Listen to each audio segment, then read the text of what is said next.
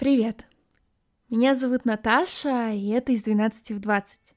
Подкаст исследования о том, как пережить подростковый возраст и выйти из него счастливым человеком.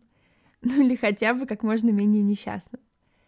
Если вы уже слушали мой подкаст, то вы знаете, что я работаю с подростками, и в ходе небольшого исследования выяснила, что им было бы намного проще, если бы они вообще понимали, что с ними происходит, и знали бы, что это нормально. А еще если бы слышали истории тех, кто уже прошел то же самое. В этом выпуске мы поговорим с Ариной.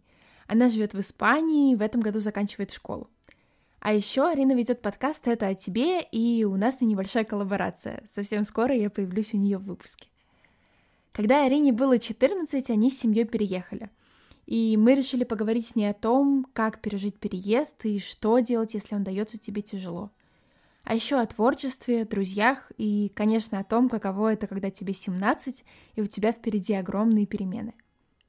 Перед началом подкаста я хочу попросить вас о том, о чем просят вас все подкастеры, ставить лайки, писать комментарии, подписываться и вообще давать мне любую обратную связь, какую пожелаете. На почту, ВКонтакте, в Телеграме. Я жду везде ваших писем. Приятного прослушивания.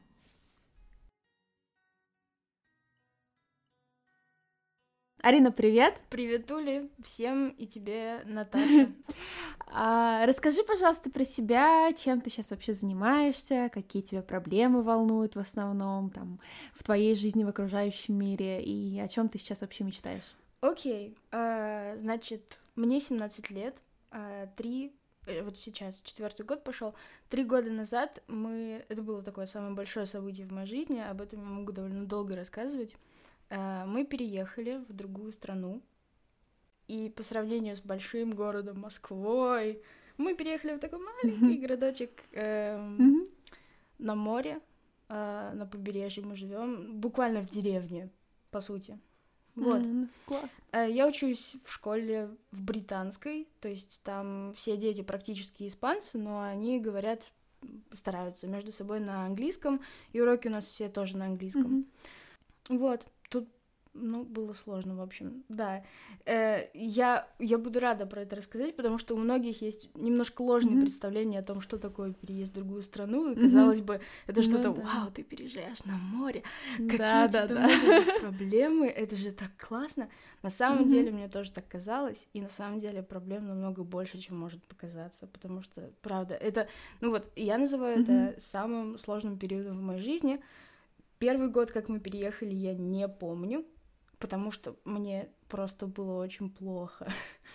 А если говорить о проблемах, которые вот тебя прямо сейчас волнуют, а, в тебе самой, в окружающем мире, вот что это будет? Моя школа очень, потому что у нас в британской школе, правда, это немножко странно, но там непонятные правила, которые не нравятся никому, и непонятно, кто их устанавливает.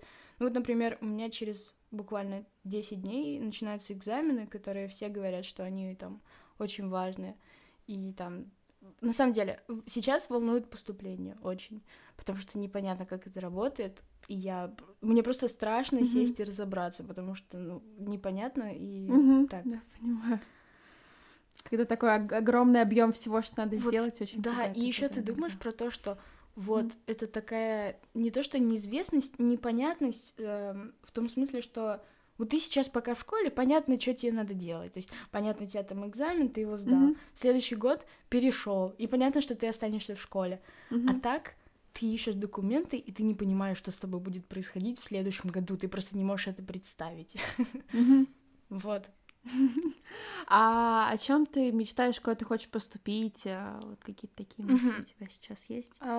Да, я уже знаю, что я буду поступать в Германию и, возможно, в какие-то страны типа Бельгии, Голландии. Я учу немецкий уже около года, получается. Но все равно боюсь, что этого будет не очень достаточно, чтобы туда поступить. Посмотрим, в общем, как пойдет. Но да, пока что планирую Германию. А направление? Смотри, могу чуть, я чуть-чуть буду так uh-huh. посвящать. В общем, а, хорошо. В британской школе там вообще другая система. Если у нас в России это все предметы ты учишь, и нельзя от этого никак сбежать, uh-huh. но в итоге ты сдаешь там 4 да, ЕГЭ, то здесь ты у тебя последние четыре года, до, а, как сказать-то, последние четыре года это уже по сути профильные. Первые два Э, из этих четырех ты изучаешь шесть предметов, а последние два класса, то есть как у нас 10-11, тут это 12-13, а, ты изучаешь всего четыре предмета. У меня, например, это математика, высшая математика, а, физика и бизнес. Ого, в школе уже есть высшая математика. Да. Ну, тут такое, чуть-чуть вообще по-другому даже то, что мы проходим. Оно, конечно, большинство совпадает, но есть довольно большие такие различия. Ну, я, например, даже по обычной математике некоторые вещи прохожу, которые папа проходил на втором курсе. Но при этом некоторые штуки мы проходим совершенно там чуть ли не шестой, седьмой класс у нас проходит, мы проходим там намного позже. Последние четыре года, в принципе, мое направление было математика, бизнес, экономика, поэтому я иду в финансы. Угу. А это прям тебе нравится, кайфуешь или просто вот э, так вышло, поэтому туда? Ты знаешь, эм, сложно ну, на самом деле, вот бизнес, например, мне нравится, да. Действительно, э, мне интересно это изучать, мне интересно, потому что большинство из этого предмета состоит в том, что тебе, у тебя есть какая-то информация, например, о фирме или бизнесе, и ты изучаешь, какие там у нее есть проблемы, как им mm-hmm. можно исправить, что там, ну, ну в общем, прикольно. с финансовой точки mm-hmm. зрения. Итак, интересно об этом эм, размышлять и представлять эти ситуации в реальной mm-hmm. жизни — математика просто мне понятна эта наука. Я, э, может быть, это какой-то нонсенс, но, но мне всегда было как-то, ну, это так, это довольно структурировано, и я это понимала. Поэтому мне не было это сложным, и, в принципе, я в этом разбиралась. Просто, эм, в общем, у меня сейчас вообще часто, ну, я работаю с подростками, часто изучаю подростков, читаю книги, все дела. И mm-hmm. у меня сформировалась такая мысль, ну, исходя, опять же, из моих каких-то подростковых штук, что заставлять ребенка 18 лет, человека 18 лет выбирать а, то, кем он будет и чем он будет заниматься, это довольно-таки жестоко, вот, что сложно понять, что ты в этом возрасте хочешь, и очень маловероятно, что то, что ты выберешь, а, станет тебе нужно позже, и ты решишь по этому жизненному пути пойти. Вот ты с этим согласна? Абсолютно, абсолютно. У меня было просто наив... наивеличайшее, я хотела сказать, великое негодование э, насчет того, что нас... Мне было, смотри, э, 4 года назад, около ну, 13-14 mm-hmm. лет. А, ну да, правильно, вот как я уже сказала, мы туда переехали как раз. Um, и в это время мне, по сути, сказали, выбирай свой путь. И все. То есть mm-hmm. я я, например, химию никогда в жизни не учила. А если бы вдруг, вдруг мне бы понравилась химия, и я бы захотела стать химиком? На самом деле нет, конечно. Но вот я, ну, химия, химия, биология, история, география. Я в этих предметах вообще не бубу. Но то, что ты сказала, я с этим полностью согласна. И я считаю, что в этом смысле российское образование даже немножко так, две стороны медали. С одной стороны, это круто, когда ты можешь хотя бы до 11 класса еще подумать, кем ты хочешь быть, и потом уже выбрать те четыре предмета, на которые ты в принципе хочешь пойти. А с другой, круто иметь специализацию. То есть, например, я сейчас уже знаю намного больше, чем, например, средний э, ученик в России по экономике, mm-hmm. по бизнесу, но при этом я не знаю очень много других предметов, которые будет знать тот же ученик.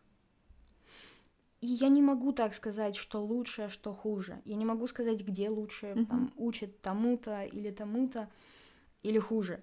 Э, потому что это просто по-разному. Нету лучше или хуже. Mm-hmm. Оно просто вот просто по-разному. Давай продолжим тогда про школу, я думаю, что это тоже одна такая из частей. Э, как произошел переезд, почему, и как ты себя чувствовала, и как было в школе до того, как ты переехала в русской школе, как было в испанской школе? Наверное, я довольно много это обсуждала с разными людьми, в основном потому, что я с такими людьми здесь и знакома, то есть тут, тут тоже есть довольно много моих знакомых, которые приехали из России э, сюда же, в Испанию. Ну, и в основном просто я в интернациональной школе учусь, поэтому там, в принципе, много мигрантов. Как это было до переезда? Мне было просто волшебно, и я этого не осознавала, потому что мне не с чем было сравнивать. Мы жили в таком очень приятном районе Москвы, он был довольно близко к центру, но при этом очень тихий.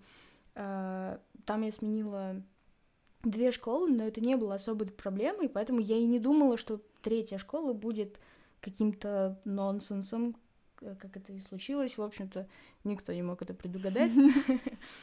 Но у меня там, у нас был невероятно дружный класс, у нас все были, там не было ни одного врага в, в моем классе, там не было, были люди, с которыми ты так не очень общаешься, но все равно все были друзьями. И мне это очень нравилось бессознательно, опять же. У меня там была лучшая подруга, мы с ней продолжаем общаться, вот, на протяжении mm-hmm. стольких лет. Здорово. Я, неве- я невероятно рада, что у меня есть этот человек, и что он остается со мной, потому что это, по сути, было моим спасением, когда я приехала сюда. Э, в Москве мне было очень-очень хорошо. И я думала, что когда мы переедем, станет еще лучше. Но я довольно, довольно сильно ошибалась мы переехали, и в принципе почти сразу я пошла в школу, насколько я помню. Я помню, что меня родители... Вообще, у меня родители очень адекватные люди, и они так никогда не заставляли меня что-то делать э, там против моей воли, они всегда поддерживали меня в каких-то начинаниях и не давали мне каких-то ограничений, mm-hmm. как, это делают, ну, в принципе, многие родители, ну, насколько многие, я знаю, да. у моих многих э, знакомых также. Вот. И я помню, первые месяцы я пошла в эту школу, и я все время пыталась найти ну, себе какое-то окружение. Мне хотелось, конечно, сразу завести друзей. А когда ты, когда когда ты маленький, когда тебе 14, ну, да, около 14 лет, а, и ты в новом коллективе, ты в новой стране, где никто не говорит на твоем языке, и ты их языка, в принципе, тоже до конца еще не знаешь, mm-hmm. Тебе, конечно, страшно подойти ко всем ним и начать разговор даже самый обычный, потому что ну, ты просто не знаешь, как это здесь еще работает. А никто к тебе сам не подходит. И я, ну, как ты знаешь, так, ну, там на группы все разделено. Вот, кстати, у нас большой класс, и в отличие от России, все было вот в таких маленьких кучках, и mm-hmm. никто друг с другом особо, ну, не очень общается. Um, я помню, что я скиталась, какое слово, от одной кучки к другой, пытаясь найти каких-то общих общие интересы, каких-то, mm-hmm. каких-то знакомых, но у меня не получалось. И я помню, что Э, в сентябре-октябре у меня еще осталась небольшая надежда, что вот сейчас я встречу кого-нибудь, я сейчас mm-hmm. найду себе какого-нибудь друга и буду с ним дружить наконец-то. И нет, этого не происходило. И тогда у меня наступило отчаяние. И я начала... У меня закралась мысль в голову, точнее, мне... Наверное, я могу сказать, что мне ее поселили в голову про то, что со мной, наверное, что-то не так раз со, ну, раз со мной люди не хотят mm-hmm. дружить и там знакомиться, значит, что-то что-то у меня не так, что-то не совпадает. И у меня эта мысль, точнее, не мысль, это была такая, знаешь, а что если я какой-то не такой человек, mm-hmm. и у меня, и у меня там, у меня какие-то проблемы с восприятием. Проблема в том еще была, что, как многие знают, дети в 13, окей, от 13 до 15 лет просто черти. Потому что, потому что у всех происходит что-то непонятное в голове. И мне mm-hmm. выпал именно этот период, когда мы переезжали. Ну, я так не знала. Потом поняла, что, конечно, мне очень повезло просто. А что стало толчком для того, чтобы ты поняла, что с тобой это все в порядке? Что изменилось? Вот очень интересный вопрос. А, это было довольно неожиданно, потому что вот полтора года назад, как я сказала, меня, а, как сказать, я поехала в лагерь в Германию. Это был языковой лагерь, и я там познакомилась, у нас была группа из пяти человек, все там говорят по-русски, но все из разных мест, там девочка из Армении, она, кстати, со мной э, сейчас делает подкаст, то есть она мне помогает, она в моей команде, вот, так что мы с ними тоже продолжаем общаться. В тот момент я насто... мы настолько круто подружились с этими ребятами, и мне настолько было с ними комфортно, что вот сомнение про то, что либо проблема во мне, либо проблема в остальном обществе, которое отличается от меня, и это просто не мои люди. Это сомнение улетучилось, потому что за три недели мы стали самыми близкими друзьями.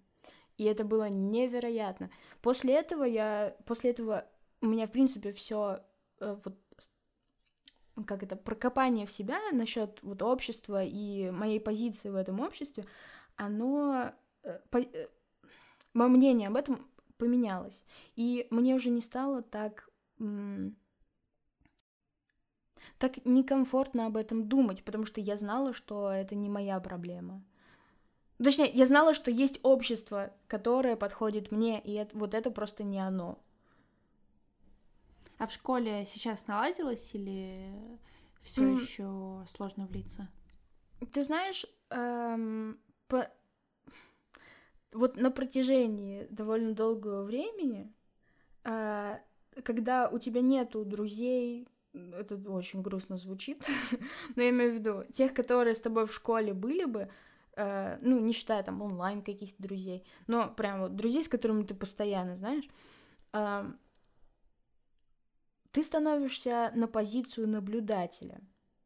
И мне эта позиция довольно понравилась, потому что это интересно, когда, ну, то есть, если мне просто, когда, когда тебе больше нечем особо заняться, ты начинаешь концентрироваться и с другой э, точки смотреть на других людей, как они между собой, mm-hmm. что они делают. Ты начинаешь так немножко, э, это становится интересным, посмотреть, как живут другие люди, при этом не находясь в, ну, mm-hmm. с ними. Наверное, когда я для себя немножко поняла, что это не так плохо, мне стало получше. Но потом появились люди в нашей школе, это были новые ученики, которые э, к нам присоединились, и тогда, ну, это была уже моя инициатива, э, mm-hmm. подойти к ним, познакомиться, помочь по школе, показать там, где mm-hmm. что. А, и вот сейчас мы у меня появилась лучшая подруга, и вообще с другими ребятами, которые мне до этого казались очень токсичными, а, мы получше подружились. Ну, то есть у нас стали хорошие отношения. Я до сих пор не скажу, что у меня, знаешь, огромная куча людей и там много друзей, но я поняла, что... Точнее, нет, не я поняла, так поменялась моя позиция, что мне это особо не надо. И за счет этого всего я начала очень много э, времени тратить на себя и как бы вкладывать в свою копилку намного больше вещей, там, э, как это по-русски, умения всякие. То есть я начинала учиться, я начинала э, смотреть там поучительные ролики, образовательные, читать. И когда для меня вот такая схема очень подходит, когда у тебя есть один единственный но самый лучший друг, с которым ты можешь все, который на все твое, э, на все твои вопросы скажет да, то в принципе не надо 100 друзей, если они не такие хорошие, знаешь. Вот. А смотри, у меня просто тут такая-то а, откликнулась такая штука. У меня тоже были в свое время там в подростковом возрасте какие-то там проблемы, с друзьями, все такое, но я проваливалась, короче, вот в это самокопание. То есть вот ты говорила, что у тебя был период, э, когда ты нервничала, что это из-за тебя, но потом у тебя получалось так, что ты эту энергию бросала там на какие-то другие штуки. Да. А, при том, что у меня, например, так не получалось, потому что я, ну, короче, я вываливалась вот в это вот, знаешь, типа самокопание какое-то, переживание и так далее. И вот я хочу спросить, есть ли у тебя какие-то, может быть, лайфхаки или как-то, как ты сама с собой об этом вообще договаривалась и как ты сама с собой взаимодействовала в эти моменты и что тебе помогало вот не уходить глубоко вот в это самокопание, а направлять вот это на что-то классное, позитивное, интересное. Угу. Эм, я поняла твой вопрос. На самом деле, тот период, про который ты говоришь, вот когда у тебя mm-hmm. эта дилемма, это я или mm-hmm. это они, mm-hmm. он тоже был, и он был очень тяжелый. Я, я, к сожалению, я не могу сказать, когда это было, сколько это продолжалось, потому что у меня просто, опять же, это просто не сохранилось. Я не помню. Mm-hmm. У меня вот Ну, бывает такое, жизни, да, мозг они... защищается да, немножко, да. да. Они mm-hmm. выпали. Я не помню, что со мной тогда происходило. Я не помню, что я там думала, какие у меня мнения были насчет того или другого. Um, ну, то есть это как-то прошло, а потом, um, когда это сложно становится самому вывозить, ты начинаешь искать другие э, отвлекающие вещи. Для меня это стал в первую очередь это был YouTube. Я до, до вот этого момента я особо туда не заходила. Я просто не... Ну, я знала, что такое YouTube, но мне никогда это было не нужно. То есть э, я довольно, наверное, поздно с ним так основательно познакомилась. И в первую очередь это были э, э, науч-поп. Мне было это интересно, и я подумала, вау, это мне пригодится в будущем, пока я здесь и пока мне, пока мне нечего делать, что было бы получше, я буду вот это вкладывать в себя сейчас.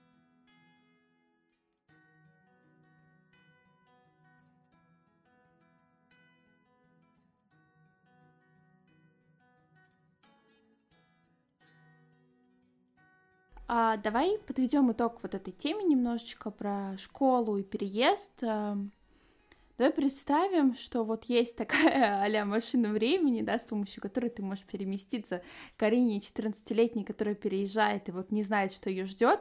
А, что бы ты ей сказала такого, а, что, возможно, помогло бы ей легче это пережить и легче с этим справиться? Так, ну, я могу... Сейчас, я тоже, я практически на все твои вопросы начинаю так немножко издалека. Я на тот момент, по-моему, я довольно четко понимала, что в какой-то момент это закончится, и в какой-то момент э, у меня уйдет эта мысль, но она, она все время была со мной. Но я понимала, что в какой-то момент, наверное, это будет однозначный ответ, там, либо это я, либо это они. Я бы, наверное, ей сказала, что подожди, как бы, нет, ты ничего все равно пока что не изменишь, и не, не надейся на то, что это исправится, ну, потому что там родители еще давали ложные надежды про то, что... Мне, мне повторяли фразу «ты всегда можешь вернуться в Москву». И мне казалось, что ну вот я всегда могу вернуться, я и хочу вернуться, отправьте меня в Москву. Но этого не происходило, поэтому я бы ей сказала, не надейся на то, что ты отсюда уедешь, это теперь твоя, по сути, постоянная точка. Если ты хочешь что-то поменять, типа, не стоит, не стоит тратить время на, возможно, вот это общество, потому что оно уже... Ты можешь, конечно, попытаться, но э, не трать на них время, потому что это не те люди, с которыми тебе в будущем хотелось бы иметь контакт. И я бы сказала, что все-таки типа не парься про то, что проблема в тебе, потому что с тобой все хорошо. Это можно применить на любую проблему, если что, если нас сейчас кто-то слушает. вот то, что Арина сказала. На самом деле... Ну да, надеюсь, что кто-нибудь нас в итоге послушает. А если с такими же проблемами кто-то слушает, на самом деле, мне кажется, вообще идеальная мысль про то, что, во-первых, это не навсегда, а во-вторых, причина не в тебе. Такое прям универсальная штука. Да, да. Если ты хочешь э, что-то как-то изменить в своей жизни, попробуй найти вот альтернативы. Для меня это благо. Я закончила музыкалку в Москве, и у меня очень большим выходом для меня э, была музыка. Я разбираюсь в музыке, наверное, так, как я не разбираюсь практически ни в чем. Я имею в виду настолько хорошо. А, и мне очень помогало играть на инструментах, потому что это до сих пор остается для меня как вот такой эм, способ уйти от каких-то мыслей, хотя сейчас у меня их не очень много. Но когда я начинаю нервничать, да, моя мама заметила, она мне об этом, в принципе, сказала, что ты как только нервничаешь, хоть чуть-чуть, хоть по какому-то поводу, ты идешь и играешь. И я вам скажу, это просто очень круто, потому что ты не только, получается, э, ты не только как-то медитируешь, э, там, э, как это, ну, отдыхаешь, ты в то же время прокачиваешь себя, и, ну, то есть у тебя добавляются умения, пока ты там уходишь от проблем. Вообще, очень круто.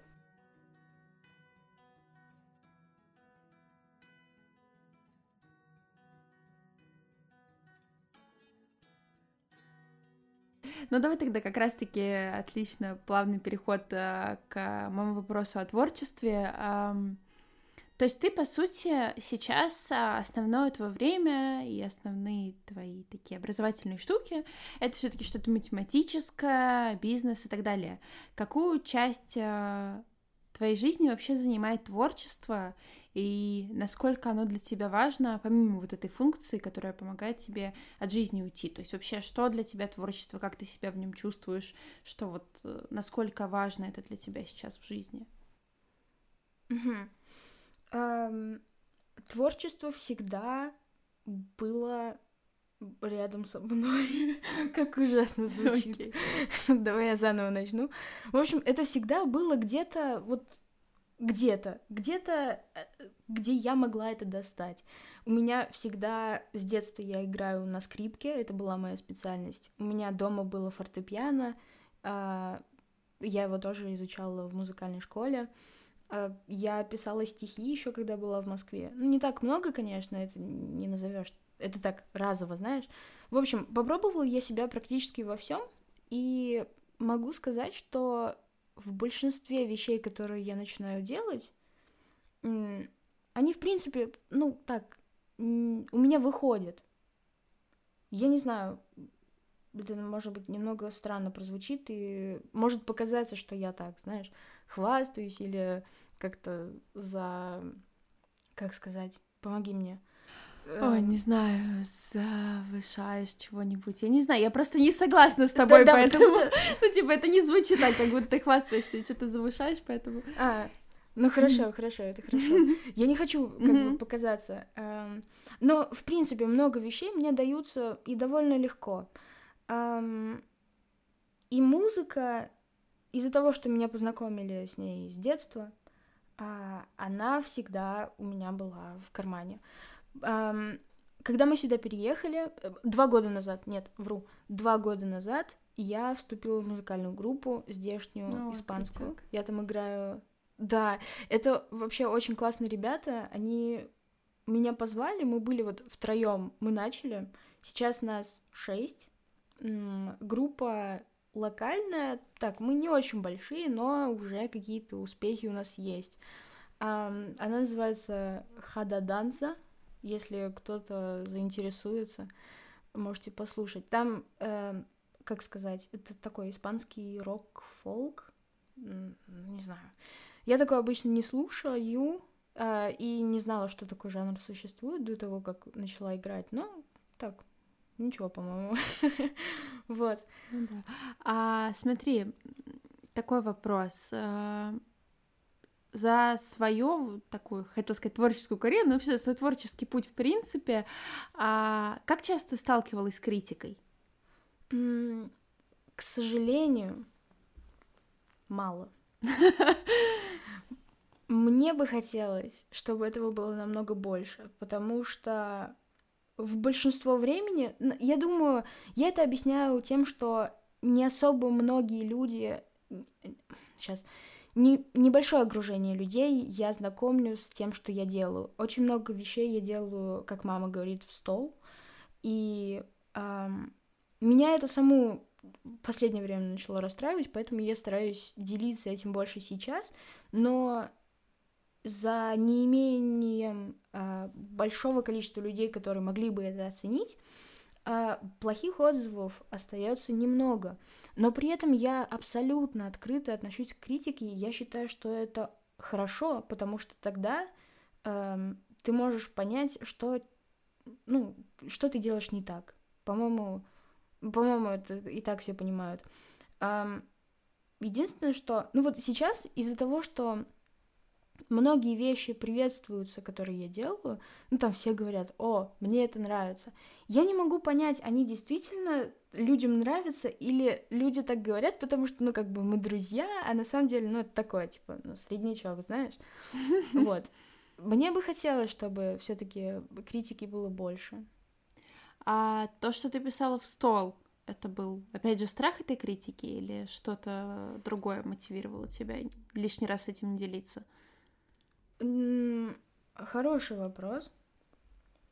Это точно было не из-за того, что мне страшно было, как люди это оценят, потому что даже если мне захочется поделиться чем-то объективно, там, плохим, ну, не захочется, конечно, поделиться, но я имею в виду, если я понимаю, что это будет не дотягивать до того уровня, который я хочу, но мне надо будет этим поделиться, я не испугаюсь да, того, что мне скажут люди, потому что я буду понимать, что э, я, ну, то,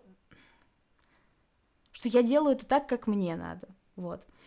Это скорее было очень часто мне... Я поэтому не веду особо соцсети и мало там выкладываю. У меня никогда не бывает историй практически.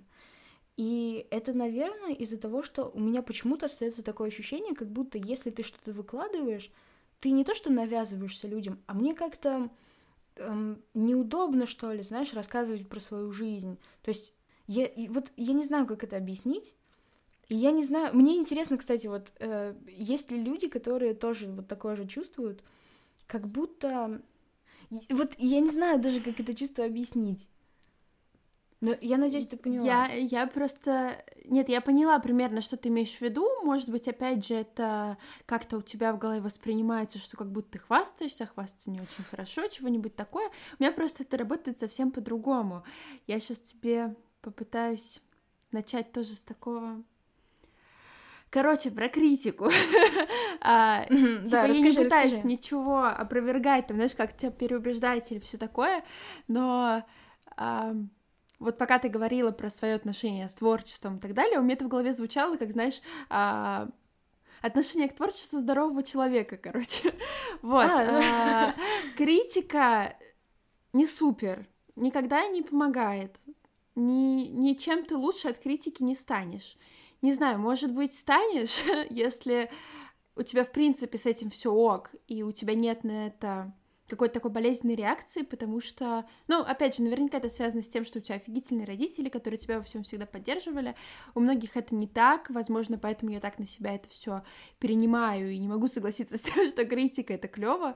Вот. Mm-hmm. Короче, цени то, что не критикуют. Пусть лучше тебе миллиард расскажут, какая ты классная, и поверь мне, тогда у тебя будет гораздо больше возможностей, шансов и энергии, какой-то внутреннего ресурса на то, чтобы продолжать делать что-то, потому что не, не всегда мнение объективно. Ты никогда не можешь быть уверенным, что человек, который тебе это говорит, э, он знает лучше тебя.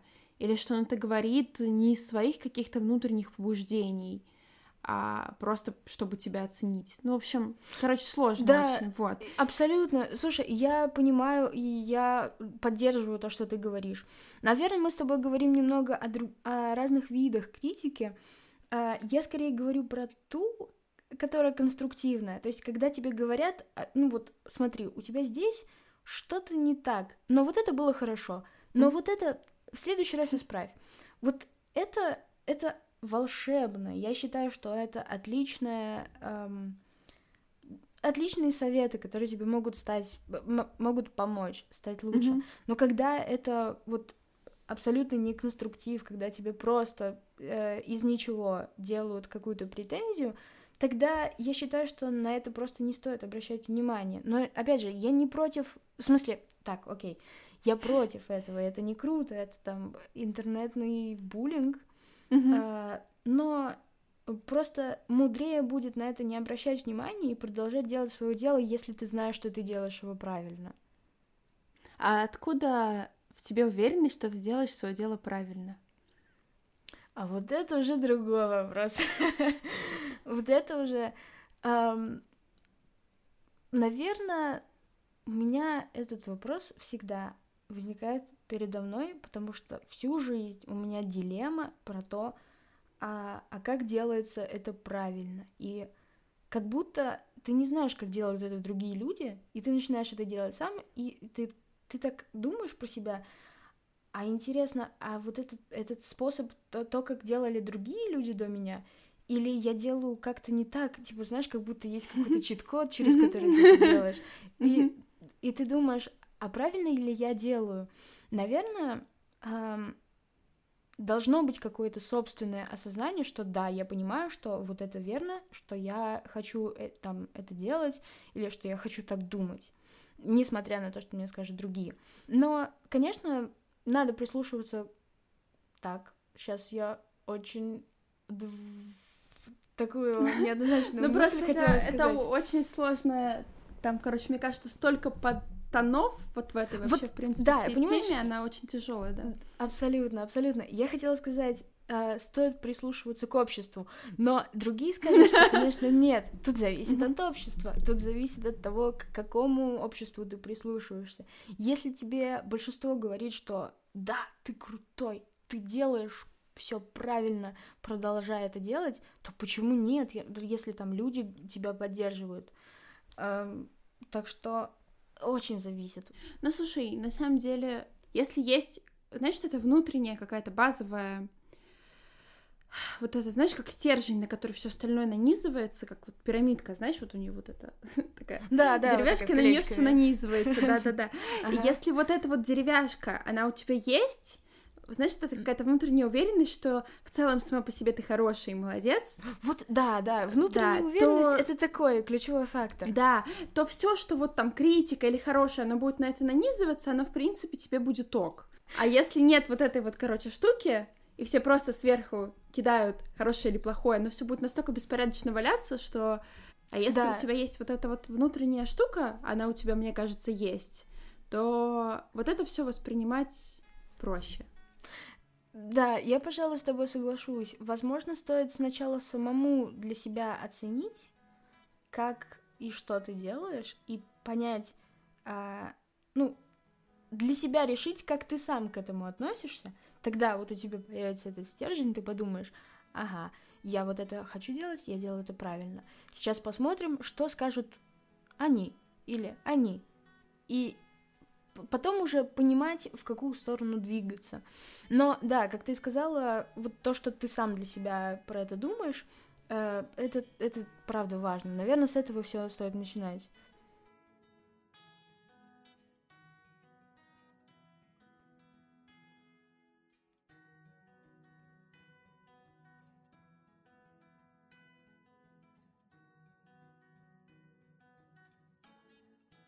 Ты в этом году заканчиваешь школу, да, да я так понимаю, переезжаешь. Я пять лет назад, вот примерно была в, твоем, ага. в твоей же ситуации, я жила в Петербурге и приехала в Москву. Ну, то есть я закончила школу. Буквально, когда я узнала первые результаты своего ЕГЭ по литературе, что они были довольно высокие, я понимала, что я поступаю туда, куда хотела поступить. Я поняла, что не, я уже не хочу туда, мне надо вот куда-нибудь еще. И нашла вот московский вуз. И огорошила маму в июне, типа, мам, в августе я переезжаю в Москву. Мам, пока. В этот момент начался такой странный, новый, интересный, потрясающий период жизни, и я сейчас вспоминаю свое вот это воодушевление перед ним, и а, сколько вот, есть, всего эм, было. Между июнем и августом. Нет, нет, ну вообще просто вот это, знаешь, ощущение, когда ты заканчиваешь школу, переезжаешь, а. и все начинается по-новому, и это какая-то такая абсолютно другая взрослая и на самом деле потрясающая, интересная, крутая жизнь. А, как э, что ты вообще по этому поводу, да, что ты вообще по этому поводу испытываешь, и какие у тебя мечты и ожидания от, наверное, там, ближайших нескольких лет? Ожидания э, в двух словах. Светлое будущее. Потому что я может быть, в какой-то мере это подростковый максималь... мак- Максимализм. максимализм? Это слово? Да, да, да. А, Может быть, в какой-то мере это вот это... а, Ну, Подростковый максимализм это прекрасно, на самом деле, очень скучаю по этой Это- фигне, да. Крутая штука. А, Может быть и нет, но у меня почему-то есть такие внутренние, не то что убеждения, а как будто я знаю, что не будет, даже если будет что-то плохое в будущем, мне все равно будет даже интересно с этим столкнуться, потому что мне мне почему-то интересно попадать в, э, типа в какие-то проблемы, ну, то есть мне, мне интересно искать способы, э, как, как это решить, что я могу для этого сделать. Ам, я, я не считаю это плохим, мне просто, мне просто интересно. Ам, и мне кажется, что пути есть для всего, то есть вот, может быть, меня сейчас это, например, волнует, там, не попасть в какой-то университет или попасть не в достаточно хороший университет, потом не найти работу, а еще подумать про тысячу вещей, которые будут в будущем.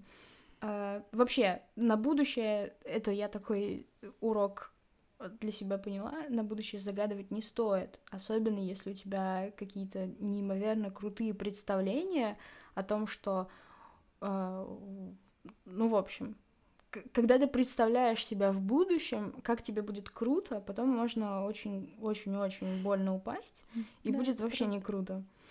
Ам, но вот опять же, у меня, у меня почему-то есть это предчувствие о том, что все, все в жизни достижимо, и если достаточно захотеть и попробовать себя, то можно хотя бы к этому приблизиться. Так что у меня только такие хорошие ожидания, и я не боюсь. Вот.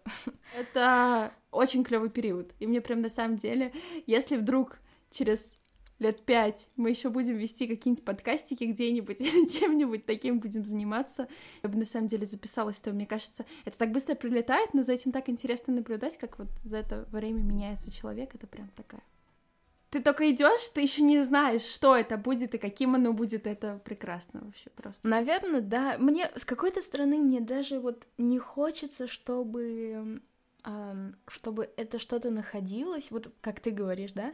Потому что мне почему-то даже нравится эта неопределенность, когда ты можешь выбирать и когда ты еще думаешь, э, когда у тебя, вот опять же еще очень много всего открыто, э, даже не хочется определяться.